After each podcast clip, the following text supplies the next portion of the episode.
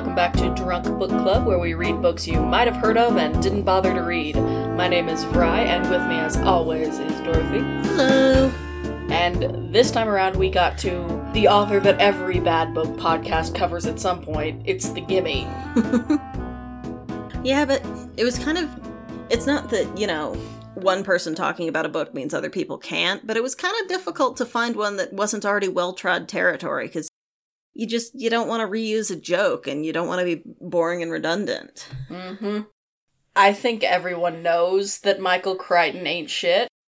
Yeah, but I sure read a lot of his books when I was a young teen. Because dinosaurs. The dinos. And they're the kind of books that are designed to make you feel smart while you while you take a plane. And be done by the time you touch down. so the one we ended up picking, or that uh, Dorothy suggested, since I'm not much familiar with Crichton's books, I've uh, seen a couple of his film adaptations. I know Jurassic Park and Timeline and Twister. And we watched Westworld, the TV series. Yeah, The first season was good. it sure was a good one season show. yeah, sadly, the movie of Westworld not streaming on the to do list. Yeah. I had it on tape when I was a kid, and also um, I read the book a few times. Because again, I was really into Michael Crichton when I was a young teen, because his books are designed to make you feel smart. He loves a technobabble. Yeah, so one of the features, I'm going to call it a feature because it's how he intended it. Mm-hmm. so it's not a bug of Crichton's work is that every book he writes is designed as a platform for him to give not even 101 level but completely lay level uh, lessons in what he understands of a concept. Uh, usually scientific sometimes economic. We're not reading rising sun okay? We are not qualified to handle that level of racism which Mhm. was another of the reasons we chose chose sphere. It was from what i recalled one of the least offensive of crichton's books Yep, yep, and that um, yeah, you deceived was me. this the terminal man or the andromeda strain and of the three this is the least offensive Well, I mean, it, it's good that you read the Andromeda Strain because apparently this was kind of the companion book that he wrote to it. yeah which is very evident this How one was so? begun in the 60s um, when the andromeda strain was in the works but it wasn't published until 87 20 years later because he like came up with the concept and then realized he didn't know where he was going with that so he just put it on a shelf which is why we why he has such a, a vast remaining treasure trove of unfinished manuscripts I'm sure he does. Wh- why would harpercollins lie You're right. I don't know Um, what came over me. crichton crichton is deceased in case you didn't know And fuck him very much. and he and like other brand authors like virginia andrews he had a convenient treasure trove of remaining manuscripts at his death And like other authors who I'm sure will crop up with all sorts of unfinished works oh that probably their children will have to polish up for them and make a few dollars off of. Mm, not to say anything actionable Certainly not. We're very poor. yeah, this um you you got me with this one. You got me with this. i said it was one. the least offensive uh-huh. like the terminal man is hella offensive the andromeda strain rests entirely on the idea that the only people qualified to make decisions are single straight white men Uh-huh. because you they're say. more rational in a life or death crisis. Mm. Um, that's basically what all of the plots of his books revolve around: is creating a situation where a very rational, straight white man can make a decision. I don't know. In Jurassic Park it was the nice teenage girl who do the code. Not in the book. Oh. In the book, the girl was this annoying brat who liked sports. How dare she? The, the boy was the one who knew anything. A straight white man in training. Mm-hmm. But you know, you had Dr. Alan Grant there. Sam Neill was the one Right. who played Alan Grant, which is funny because Sam Neill Mm-hmm. was the lead in Event Horizon, which we'll come back to. Uh-huh. Yeah, so I feel like Now, authors put things on the shelf all the time, and that's fine because, like, sometimes you come up with a concept and you realize that this is a good idea, but where I'm at in my artistic journey, I'm I can't make it the best story it can be. But like, I don't know that you can do that with science writing. Yeah, that's the other thing. Um, Crichton always leaned very heavily on the appearance of writing extremely hard sci fi. A lot of his fiction hinged on being set speculatively 10 minutes into the future of a given field of knowledge that he was not part of. Mm-hmm. Which is why paleonto- th- there's that joke about how paleontologists hate Jurassic Park. Uh huh. Yeah, because um, it all works to essentially misinform the public about where we're at in any given field of technology and what's possible in the near future. It's one of those. He things- also was a climate change denier. I'm just bringing that up. Mm-hmm. Yeah, I feel like that's germane to this particular conversation. and I think people who've only watched Crichton's films, it, it can be easy to say, ah, well, it's not that big a deal. You know, action movies stretch science for for effect all the time. But then you read one of his books, and it's just a fucking novella stretched out to novel length by these info dumps.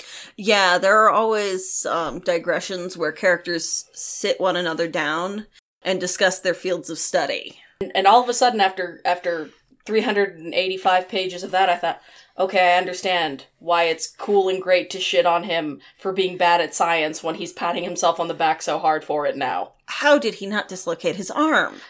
Wow.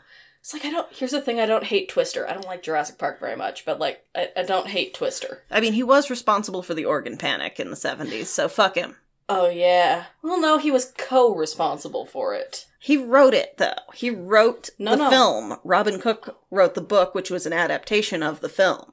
Was did Yeah. it that way? Yeah, Crichton was responsible for the organ panic. Wow. With that very real story about uh, how how they were How, if you go into a coma in the hospital, they will kill you and steal your organs because there's a shortage. very real. I s- And that had a huge, this, the TV miniseries had a huge negative effect on people's willingness to list themselves as organ donors because they believed they would not receive the same standard of care. Yeah, I saw someone try to bring that back on Twitter last year. Uh huh. Which is distressing. Just as a conspiracy theory, but they were Uh, so I feel like before we get any further into the meat of the novel itself, uh, we should take a break and and tell folks what we're drinking. Right. So, so Sphere takes place deep beneath the waves of the Pacific Ocean, um, somewhere off of Tonga. To sort of evoke that effect, I made some spherical ice cubes because I have spherical ice cube molds. They're super cute. Yep. And um, I whipped us up a drink made with uh, lemonade, blue curacao to get that nice blue color, silver rum, a little, just a little bit of soda water to give it some effervescence, and a splash of the remaining Fasciola from uh, last month's drinks. You know, that passion fruit syrup I made. Just to give it a little tropical. It was very good. It tastes like sh- like soda. I was How not you allowed doing? a second one. It matches your hair. Hell yeah. Yeah, so I was I was made to switch to the remaining tiny bottle of Moscato. Cuz that that shit sneaks up on you like a Long Island iced tea. Mm-hmm. So just for you lightweights at home.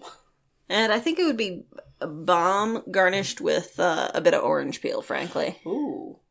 Orange does usually go well on blue drinks. Well, the the blue curacao is actually an orange flavored liqueur. Oh, that would explain that. Mm-hmm. Huh. So, I'm not used to enjoying books that we read for this show. like at any point. So I started getting really scared when I was about 150 pages in and having a, re- a generally good time. Oh, Because, like, the. The concept for this book, at least like the immediate pitch for it, is kind of, I, I guess you said, a piss take of his uh, premise for the Andromeda strain, where like this. I mean, the fact that they were originally developed together makes me think he was not, in fact, taking the piss. womp. he just wanted to explore that again. Oh, the idea that the only person who can adequately make decisions in a crisis is a straight white guy who is not in the military. Yeah, so it starts with this guy, th- this middle-aged guy named uh, Norman, played Norm- by Norman Johnson. Uh, in the film, they renamed him to Norman Goodman because he was played by Dustin Hoffman, and I guess they did. they just felt like if somebody was visibly Jewish, they needed a Jewish name.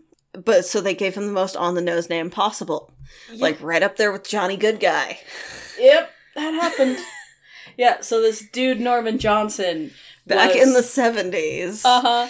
He, and this is another thing that I wonder w- whether it was intentional when he rescaled the timeline of it, because this turns into a, a giant uh, flipping off of of the uh, Carter administration. which is certainly a thing. I mean, he seems like the kind of guy who would flip off the Carter administration. Yeah, he seems like he has time to flip off the peanut farmer man. Mm-hmm. Yeah, so Norman Johnson was on this committee in the 70s to like plan out what they would ever do if if aliens When? contact, excuse me, when when alien contact occurred. And so he thought it was all It was bullshit. called Ulf. Not to be confused with with the other thing with Weird Al. The nice thing. That's UHF. Not not to be confused with the the thing about the guy who eats pussy and lives on your couch. Oh, he, he got abducted by the government and died, so it ended in the same place. Not to be confused with the movie about the asshole who grew up on the North Pole. No, that's a different one. This is- Just a Tumblr post now. Uh huh. Yeah, so we have to burn this entire podcast down and start over, I'm afraid. But so Norman comes up with this plan because it pays well and he needs a house. And then, That's very relatable, frankly. yeah, honestly, and and then like 20 years later they call him in and they're like, "All right, No, it's only like six years later. really." Yeah, yeah. If you pay attention to, to like the timeline is I don't usually. as stated, no, it's like six years later, but he's in this totally different mental place, and Oh, that's right, it's bizarre because it feels like it should be twenty years later. Uh-huh. Yeah, they call but but they call him back and they're like, "All right, we put together this crack team to go under the sea according to your exact specifications." And he's like, "Oh, fuck." Um, and yeah, so Norman is a psychologist. Um, his specialty is in group dynamics and anxiety. And these days he primarily handles like trauma research relating to airplane crashes. So that's what he assumes he's going to do here. Because see, he's a shrink, but he's not one of those wusses who can't handle blood and, c- and guts, y'all. Yeah, it's super weird. Also, unlike his brother, who's a Freudian, he is a Jungian, so there'll be no blaming of mother here. how dare you bring that good boy? Look, you don't get to quote Niles about Jungian theory that often. Okay, but like the concept of I fe- like I made a. I came up with a dumb idea because it will never be used, and, I now I have to sit in it. Yeah. that's amazing. That's a great concept for a book. Yeah, I shout I out this it. crisis plan because aliens are not going to show up. Oh no. Oh fuck. Oh fuck. Now I'm stuck with it. He's also done unethical experiments, like convincing people they're about to die. So Oh yeah, no, Norman's nice a fucker, guy. And I hate him. But like as a novel concept, I love it. Uh huh. Yeah, that, that, that's a hilarious setup for a situation. Mm-hmm. So we're told that his plan involved using a uh, a majority female crew. A- No, no. Um, a mixed crew. Yes. The majority female crew is just because of the physical constraints that the Navy has discovered for diving. Yes, it's important to have a mixed crew for for these kind of situations because if it's all one gender, stress will escalate more quickly. And, for reasons. and here begins bullshit number one. And there's never any, like, information provided on this that makes me believe any of it. It was like I was watching an episode of Elevator, but not fun. Well, he, he did elevator tests, remember? That was one of the tests he did. Uh huh. Was sealing people in an elevator and convincing them they were about to die. Turns out the quickest to crack a basketball team. Hmm. You might be thinking that's that's not necessarily racist. It's racist. I promise you, with what comes later in the book, it's, racist. So he gets there. He also really hates jocks, like the Crichton, the author. hmm Despite being over six feet. Six foot 9 hmm Well, you know, he seems bougie enough that he probably wasn't forced to play basketball in high school, but like, hmm It's weird because Norman has that has like a, a mini speech about how the soft sciences quote unquote are, are denigrated, which is a real thing. very real. But also he's a really masculine essentialist prick. Uh huh. There's that whole sequence where he gets a hold of, um, like a rocket launcher harpoon and thinks about how big it makes his dick now. Uh, I hate him so much. I apologize for the noise, y'all. There's a train. yeah, they're uh, the whistling of the train yards, as it were, from the side of the tracks, which we're on. Norman is is like a textbook older man wish fulfillment figure who's in here with all of these young, fit, attractive experts, but he's going to be the one who saves them in the end because you know you've still got it. You've still got it, older target them a- demographic. a thing or two. Mm-hmm. That there are ostensibly a bunch of women on this this expedition, but Three get lines. uh huh. Also, he's married and has kids. I just have to remind you. We He's got a wife named once. Ellen. twice maybe. She has tension but with with their daughter because women do be competing. They do that. That is a true thing that I've heard about. So the the actual important members of the crew are Norman, Ted, who is a shitty man child with a sports car. and and this means that he's not worth paying attention to. Like he isn't. He is a shitty man child, but like but the sports car is you know shorthand for that. Mhm. So Ted Fielding, Right. Uh, then there's there's Tina Tina Chan, who's the communi- who's the she gets like four lines. uh, you called her the Uhura of the group. You're extremely right. Yeah, she is the Uhura. She is a woman of diversity who God, that's what you would have said. who handles the communications array. Yep. There is uh, Honestly, it's kind of hilarious because it's like in Suicide Squad, where we get introductions to the characters that matter, and all the ones that die, we don't get these lengthy digressions into, and it kind of kills the tension. hmm Like, I wonder which one of these is going to uh, make it to the end. There's also Captain Barnes, who is the shouty military man who's in charge of corralling them all. hmm And oh, this expedition takes place beneath the waves, so it's different from space movies, y'all. That's right. It's exactly the same as a space movie. We're suiting up to go down instead of up. It is 100% the same as a space movie. Like, Uh huh. And all these characters are actually expendable meat. Uh, the ones it's going to boil down to, slasher movie style, are Norman, and then there is the lady one. Beth Halpern, renamed Halperin in the film because I don't know. I don't She was know. played by Sharon Stone in the movie. Which, honestly, if you have to pick a 90s starlet to play her, it should have been G.I. Jane era Demi Moore. Uh huh. I'd go for Because that. she's supposed to be ripped with dark hair. yeah, she's supposed to look butch like cut. like the nice scorpion lady in She-Ra. Or, um, the, the excellent wrestler lady from, uh, from Deadpool. Yeah, like strong. Yeah, like she's supposed to be super ripped, and and this is an indication of her inherent deviousness. Uh huh. That well, no, it's it's that she's broken inside. Yes, But so yeah, she is the lady one, and then there. she's damaged. Uh huh. Then there is uh, the cranky mathematician Harry. Who um, stay with me if you've heard this one. In West Philadelphia, born and raised. I have to stop you. I have to stop you now.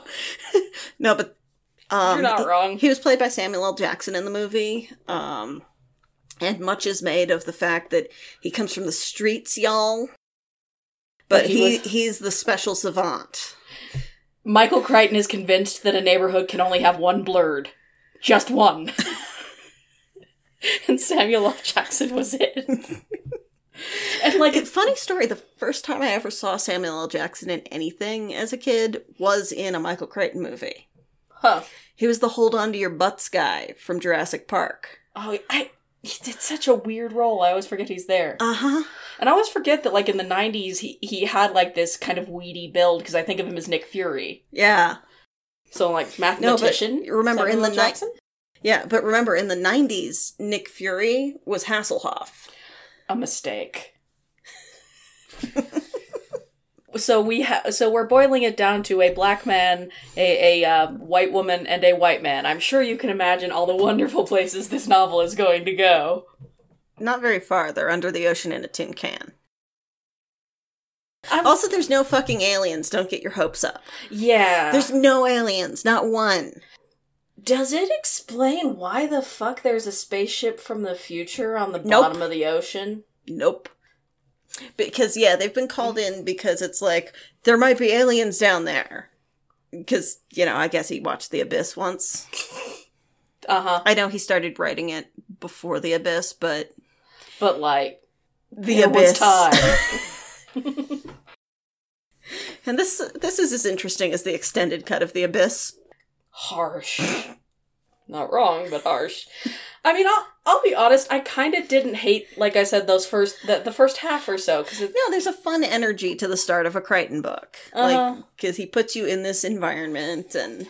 and like they so the, they get on the spaceship and they discover this giant sphere and they don't know what it does. Norman's a fuckhead because, like, during the safety briefings where they explain pressurization, he just naps through it because this isn't important. Mm-hmm. Which makes him an active hazard to everyone around him. And like he's put on the defensive because they the the medical crew is shitty to him, where they're like asking all kinds of of probing dickish questions about like his health and his weight and all of that. But but then like he proceeds to ignore all of the you know important staying alive shit. Mm-hmm. Plus, the whole he's a schlub who's overweight thing feels less like um like a relatable commentary on just aging and bodies than like Crichton trying to create a flaw in this guy. Because again, Crichton was six foot nine. Yes, fatness must only happen because you're very lazy. Right. Like it's hard to get fat when you're that tall. Mm-hmm. Like it, it would take a particular Like probably a medical Like, you issue can- at that height. like can you you can carry more weight on that frame and you won't look fat the way somebody my height does. Right. It's and so and also Like the weight distribution is different. Also, see our general point. Michael Crichton seems like he was a prick. Uh huh. So Again, we're not doing Rising Sun because that's too much. But Uh-huh. there is, don't you worry, a constant worry that Japan is going to take over business in this novel about aliens on the bottom of the ocean. Mhm. Set when the Cold War was still on. Uh huh. I mean that that kind of fear was throughout the, the 1980s because Japan's economic bubble was on the rise at the time. Not yet And- burst. and the West was terrified of it. Um, you can see it throughout any cyberpunk work. Hmm. Makes sense. There's always a focus. I mean, it doesn't, but I see. it, Yeah, Sort of the Asianization of everything. I feel like Michael Crichton books are interesting in that they are very or pop culture for the whenever they're made. Yeah, which again makes this one weird because it's you know a It draft. traveled through time. Yep. So yeah, what what it is is it's not aliens on the bottom of the ocean. It's a spaceship that went into a black hole and came back th- a couple thousand years ago. Hmm on the ocean floor. Um, the, the spaceship w- completed construction in the far off year of 2043. Sadly, there are no whales on board. What does God need with a spaceship? and then it like launched its final trip in like 2056. hmm And all they can find on board are like the a bunch There's randomly food. a mannequin in one of the cockpit seats. I guess because we're still doing stress tests on this voyaging ship. That's been in use multiple times according to its flight logs. I feel like that's a draft issue Mm-hmm. where it was supposed to be like a new ship and then he fucked around with it and Mm-hmm. Yeah, but really like the jump scare. you can definitely feel the this is just a screenplay written out ness of it. Which is a common criticism of uh, his works. Mm-hmm. I remember when Amazon was brand new, there were reviews like that for Jurassic Park The Lost World, the second Jurassic Park book. And then they did make it into a movie. I mean, again, it bothers. I his movies are kind of dumb, and there are some of them that I really don't like. But I feel like it works a lot better when he's in a visual medium because you can't get in the heads of his horrible, horrible characters, Uh huh. which is a real problem for this book. Yep. So the only the, the the thing of interest on the ship is a big old sphere with no apparent entrances. It's like a big silvery ball. It's a plays a mean pinball. I just saw a giant pinball. That's all I could see in my head. But it's got cabalistic markings on it or some shit. No, it's a giant pinball in a ship. No, but it's covered in grooves. Oh, I like mine better. And they move around, but like. And like th- they all go back to the ship to try and figure out what the heck is going on, and then Harry, the mathematician, uh, decides to go back to the ship because he's figured something out. Again, they keep going back and forth to this ship when it's literally like across the ocean floor. Mm-hmm. They're thousands of feet down. They're in a pressurized environment. There's a lot of time dedicated to how uncomfortable it is whenever Crichton remembers that they're down there. Which comes and goes depending on what he uh, needs to stretch out a scene. But Harry has figured out how to open the sphere, and they like see it Well, on the first, Beth and Tina are talking to one another. right, And as they're talking, the sphere opens in a recording behind them.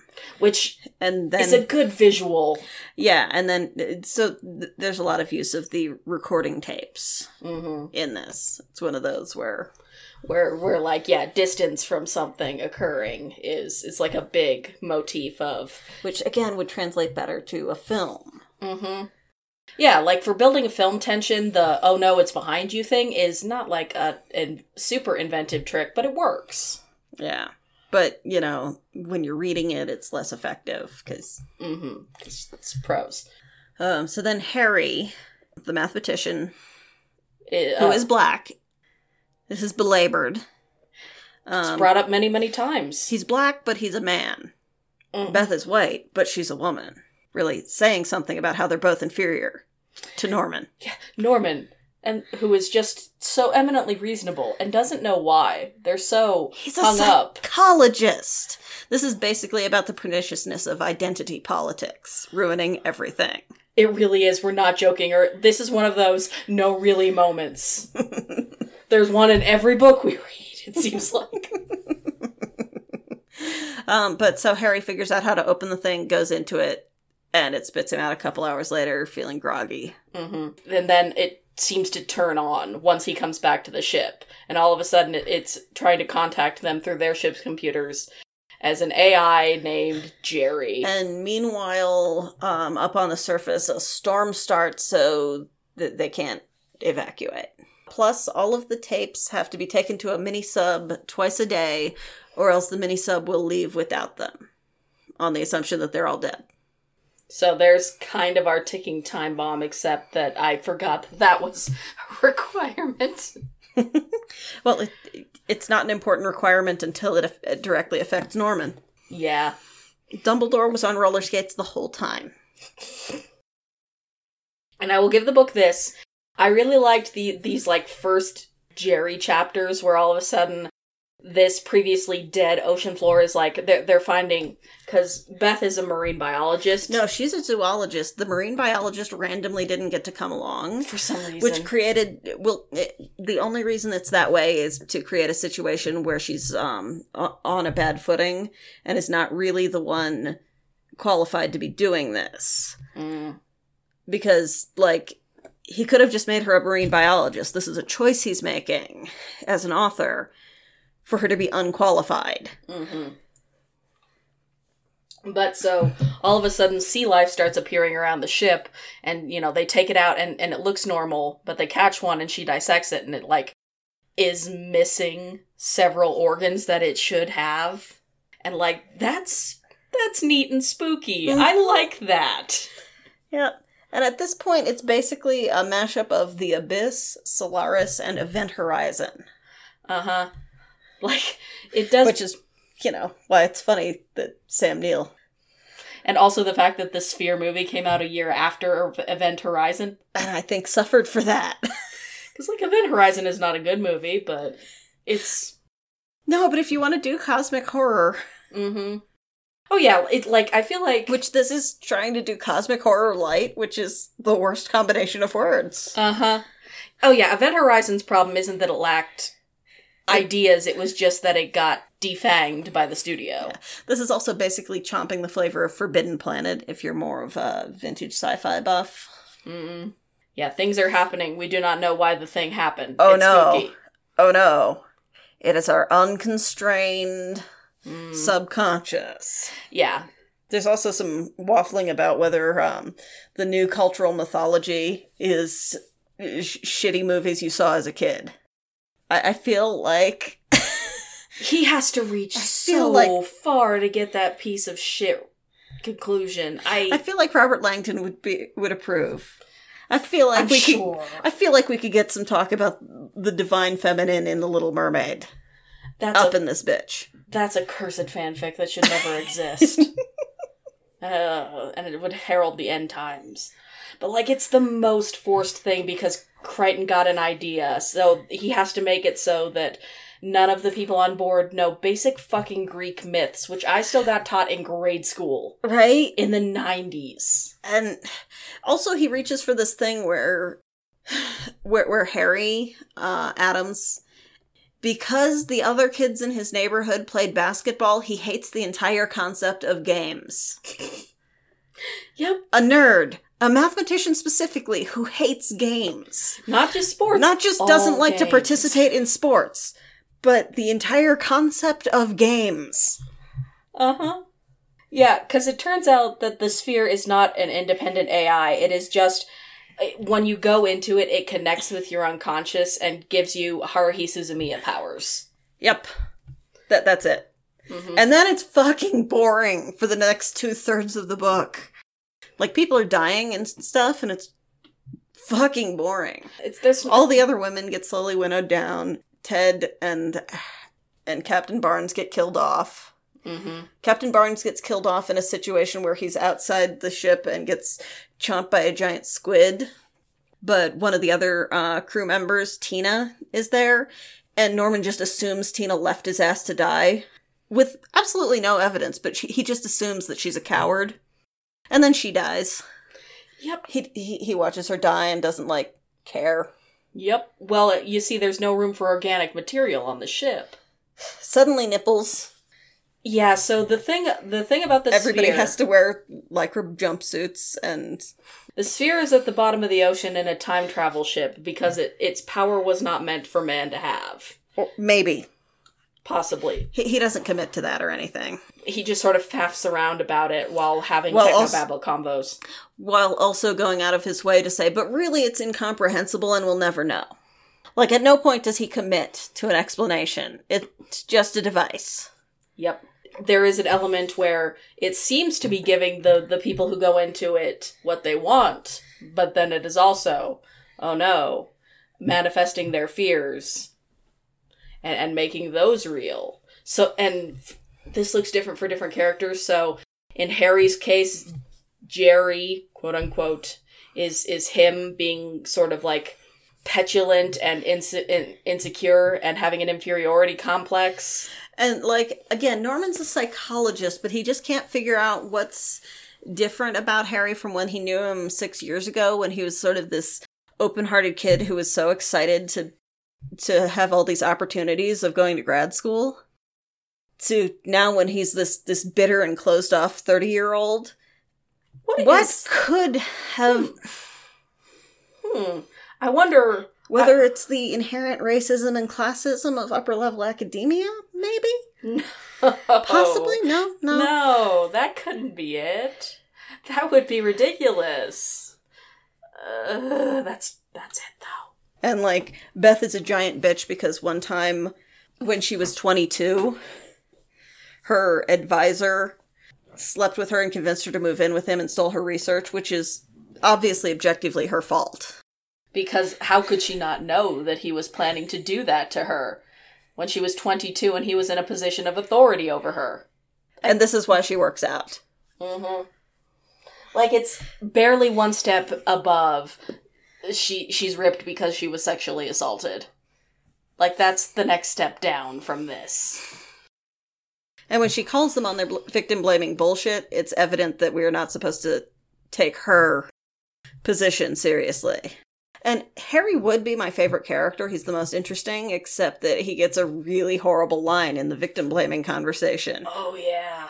It's really bad. Feminism is cancer, and black guys need to chill out.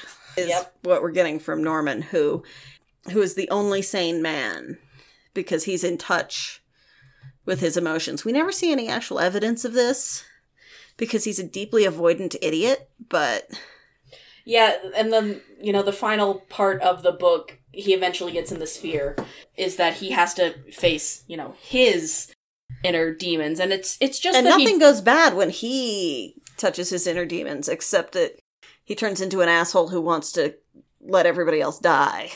hmm But he overcomes it, and nothing was lost. So there is. The thing with Beth turns out to be not just that she has issues with men because she had this one bad experience with a professor, but she has suicidal impulses overall that feed into her larger dissatisfaction with her work and her life overall. Um, and so that becomes a danger because, you know, the sphere is manifesting all of her subconscious desires, so it has created a monster that is coming to get them that will require her to set up a bunch of explosives around the ship and blow them up. It's very convoluted. And then this excerpt happens. And that was the point where I stopped and threw the book. Beth saw herself as a victim who struggled against her fate, always unsuccessfully. Beth was victimized by men, victimized by the establishment, victimized by research, victimized by reality. In every case, she failed to see how she had done it to herself. And she's put explosives all around the habitat, he thought. So, yeah, this is pretty explicitly about a victim blaming mentality where these two marginalized brilliant scientists at the top of their field are really just being pulled down by their own insecurities and the own the, the stuff that they are projecting onto reasonable, rational, straight white men. So yeah, it's a real fun read. It's such an extra slap because like it was it was dumb before then. It was like very num- by the numbers sci-fi, and I hate techno babble. This I'm not into even good hard sci-fi because I I kind of zone out in all of those uh with those uh, elements that you know people go to high, hard sci-fi for, which is here is the logical extrapolation of how we could get here from our permanent tech perm- present technology. So like it's just not for me, and but and then this is a bad version of that. But like Well, and this is such a bad version of that because um, there's a typo later in this book that makes it blatantly obvious that Crichton is working from notes that where he had conversations with people who know what they're talking about. Because there's a point at which, um, oh, we posted this on our Twitter. Sorry, go on. yeah, You can see it there. Yep, I posted this on their Twitter where they're talking about substitution ciphers, which again were my jam when I was 12 or so. And reading this, I checked out so many books on ciphers from the library. Uh, and Harry says, well, this sequence of numbers that the, the entity is sending me from the computer could be a substitution cipher, like an ASCII code. But like he spells it, it's spelled in text A S K E Y, You know, ASCII's the thing that people like use to in make lowercase. the the little bunny arts. not cap not a-s-c-i-i Nope. so it's so obvious that he has as facile an understanding of this as he's giving to you garbled through a telephone line Mm-hmm. And like, listen, I'm not an expert on anxieties, except that I have them and deal with them. uh, The limited personal research I've done, but I promise I know more than Michael Crichton does in this book. Well, and it's so masturbatory because on the one hand, it wants to assure you that you should take psychology seriously because it's a serious science, but in a masculine way, like Mm-hmm. b- because not because feelings are important and concrete, but because they're irrational and dangerous.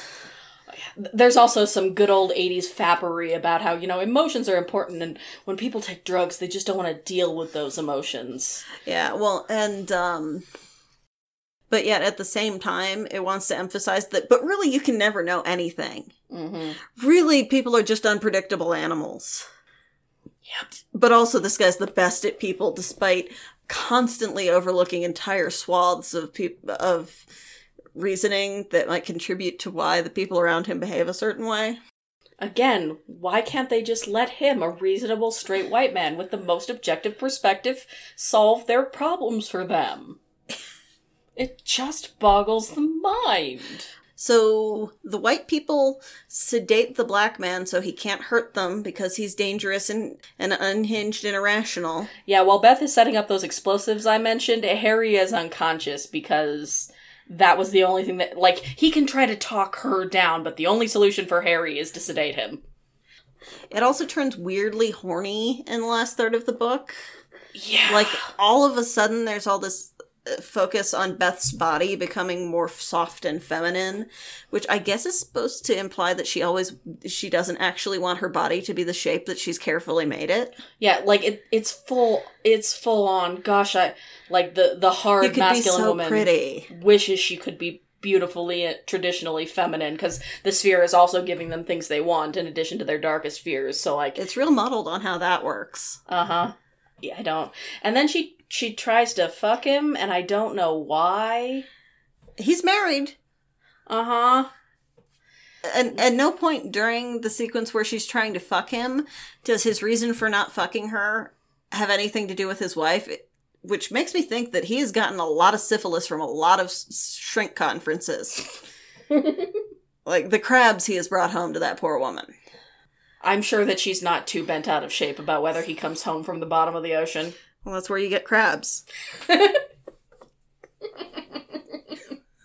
at no point does the fact that he's married with with kids in high school and college enter his mind. No, it's just that she's acting kind of weird. And maybe she's not qualified to decide whether she wants to fuck me. She must be trying to murder me. That's the only reason she would want to fuck me. Which, good job with that reasoning. You you've thought that through better than the one guard in X Men. like, I guess you technically. Which, like, fair enough. You are utterly unfuckable, Norman. Uh huh. And he accidentally happened on good consent ethics. But like, not because he cares. No. No, no, no. Just not because, because, he's of afraid of people. And so they get out of it because at the end he successfully loads he them becomes God. Uh huh. And he makes, and he is the only one who is equipped to get a handle on his inner demons. And like very thinly, ostensibly, it's because he's a psychologist who understands the human mind. But like, but like, But like, uh, these two are just so unstable. with their gosh darned identity politics, and it's like the most obnoxious like if thing the, in the first. term identity politics w- were in vogue in 1987 he, he makes them absolutely flat, like straw version, like versions of angry minorities in the first half of the book. Like it's it's bordering on that the woman in, in Legally Blonde, a movie I the like. Ovester but, lady uh huh. that's the worst scene in that film Yeah. you know this is the bad feminist be more like the pretty blonde girl I love that movie, but yeah, it's bad. that that moment is bad. do Um, lesbians exist in that universe I mean Vivian. That woman is a lesbian who Okay, hasn't but- realized it yet. but do lesbians exist in the universe of those because i feel like the only ones are angry lesbians You may have a point. It's a very heterosexual feminism. Yeah. Honestly, you're right. Beth should also be a lesbian, although that could have gotten even worse much Mm. faster. Yep. Like, I guess it's good that she's not because then when she tries to fuck him, it could have been a whole new level of worse. Like, But, but like, Beth would have been more interesting if she were a lesbian. mm? Th- this book is not interested in being interesting with its meat puppets. also, Beth has bread. We're assured of this. She, She did has a daughter and she failed at marriage. Harry apparently doesn't have relationships. I can only assume that this is a closeted gay autistic man who is sick of everyone's shit and that's why he's so bitter. Bye, Harry. He's my favorite. And he's still awful. Uh huh. What with the whole. That whole victim blaming line. Yep. That's the other thing. This book has a bunch of things where you would be okay with a character and then they say one thing and it's like, oh, fuck you. Mm hmm. Harry is that sort of autistic coded character where I want to say that it's almost doing a good job because he's also very astute and perceptive about people's emotions, but only when the plot requires. Mm. So he's like autistic coded in that he's a savant and blunt and kind of a dick, but also empathetic, except when he's not empathetic. Uh huh. Because. And it, it varies wildly depending on how useless they need him to be for Norman to step in. Mm-hmm.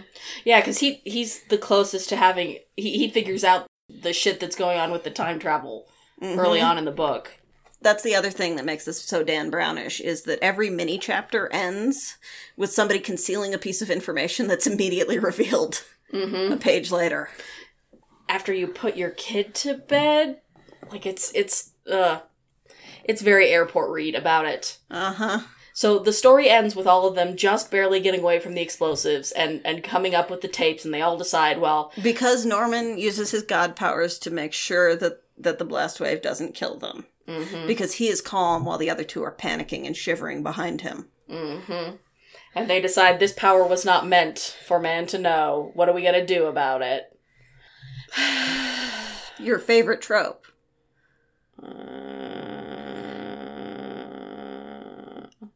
This is also just the the weakest fucking cop out shit. Uh huh. Yeah. So they decide They remake all of reality so that it never happened. so that it never happened and the navy just called them in for like an underwater plane crash for some reason Mm-hmm. and there was like an accident with the air scrubbers Yeah. So everyone's very confused as to why there's all of a sudden an emergency, and they can't remember why any of this has happened.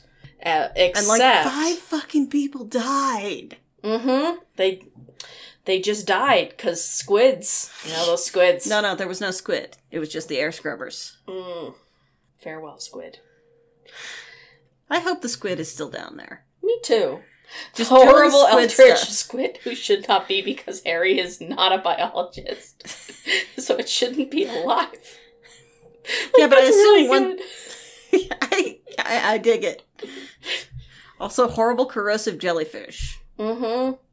That that was an interesting moment when they they killed the lady off for for the crime of wanting to fuck Ted.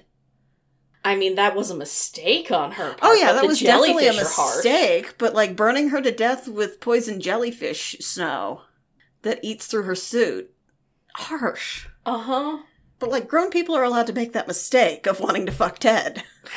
and his sports car. Th- There's one thing this novel wants us to know, and it's that women can't be trusted. Uh-huh.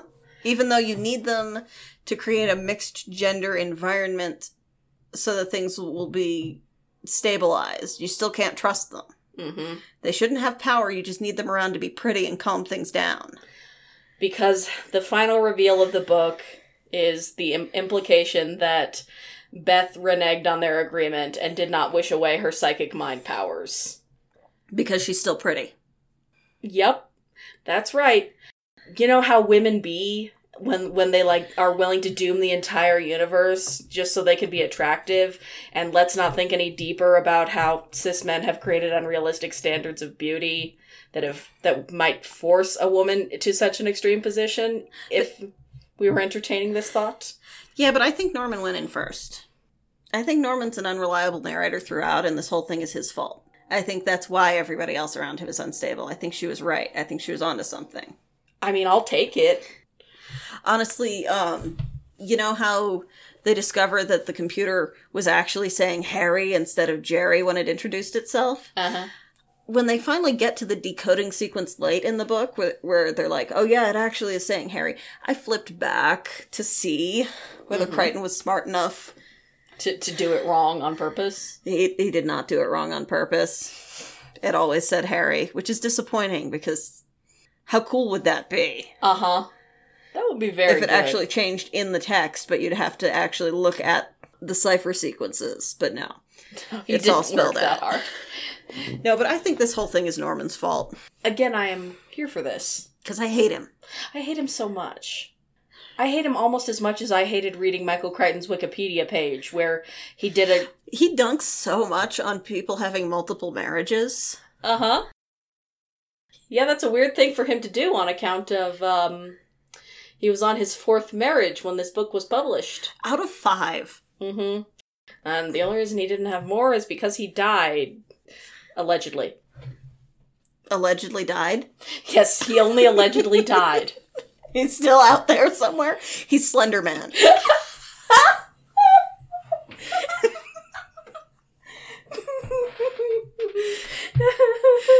Actually, when did Slender Man start? Because, like, Crichton died in 2008.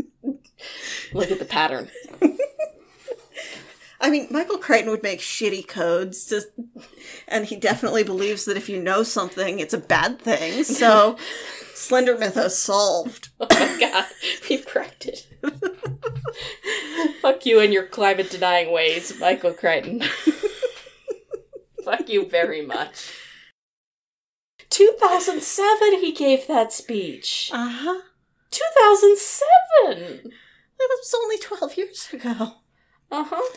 Also, he hates reviewers.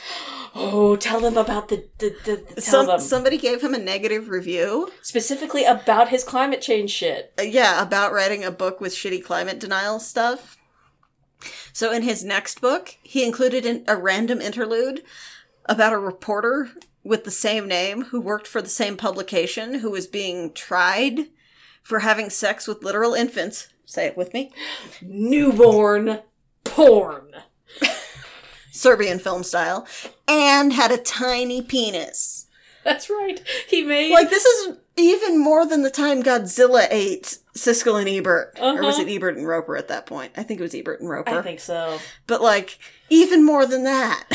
Like, he. he made somebody a pedophile because they gave him a dick- bad review. Baby rapist. because of Dude. course you know it's the only thing his dick would fit. I'm going to hell. Uh huh. No, that that was the implication. Is that like we thought the child would be more damaged by this, but turns out his dick is that small. Oh my god. Uh huh. Oh, you can't even make jokes about this. Nope, because he's that shitty of a person. Just cannot, could not handle a negative review. Of which he should have gotten more, frankly. A lot more. A lot more. and again, these books do lure you in by being like page turners and making you feel clever because you can because they'll sit you down and explain um, space time and gravitation with a bowl full of fruit, Mm-hmm. and it make and it makes you feel clever for being like, okay, I can grasp this. Right, in the same way that Dan Brown kind of fucked around with the cryptography. Yeah. They are of a kind, those two. Mm-hmm. And then you always get to the last third of the book, and it suddenly there's a soapbox beneath you. And it's filled with poison. It's filled with lie.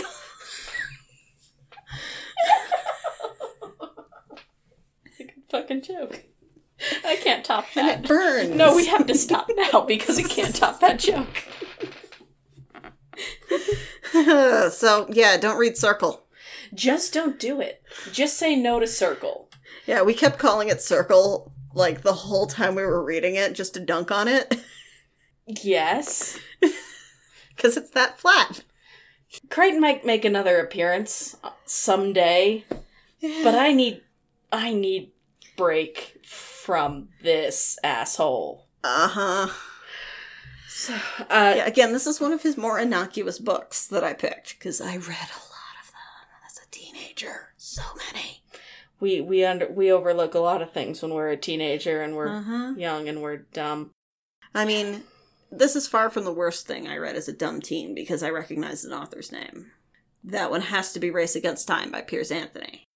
Oh, boy, that fucker. Mm-hmm. I wrote to him once. It was weird. That's a story for another day. Yeah. Yeah, an upsetting story. All right, I think that is enough Michael Crichton. Do we have any suggestions for like fun, pulpy time travel books that don't suck that people could read instead? Time travel or like underwater stuff. Um, hmm. I've just sprung this on us, so now we're sitting here. Unfortunately, like all of our books have been packed, so I can't glance around the room Uh huh. because we're moving right now. We'll hit you up next time. I, I I always like that idea of of of folks who at the end of their show toss out at least uh, one other. You know what? A wa- watch Event Horizon. It's real Yeah. dumb, but it's kind of fun. Yeah, it's a dumb horror movie. Watch The Abyss. Oh oh, that movie you love. Watch that. Uh, Sunshine. Oh, yeah, it does have a lot of similarities to Sunshine, just in the sort of unrelenting danger outside your controlled environment. Mm-hmm. Yeah, I like that one. Yeah, it's a fun. It's a weird movie, but like it's a fun watch. I mean, for a given value of fun, anxiety inducing, but Yeah. like I like it. Yeah. So there you go. And that that also sort of focuses on the idea of group dynamics Mm-hmm. in a closed space, but it seems to know what it's talking about a little more. Yeah. All right. Well, if you enjoyed this episode, you can find more of them on SoundCloud by searching Trash and Treasures. We're also on Apple uh, Podcasts or Stitcher.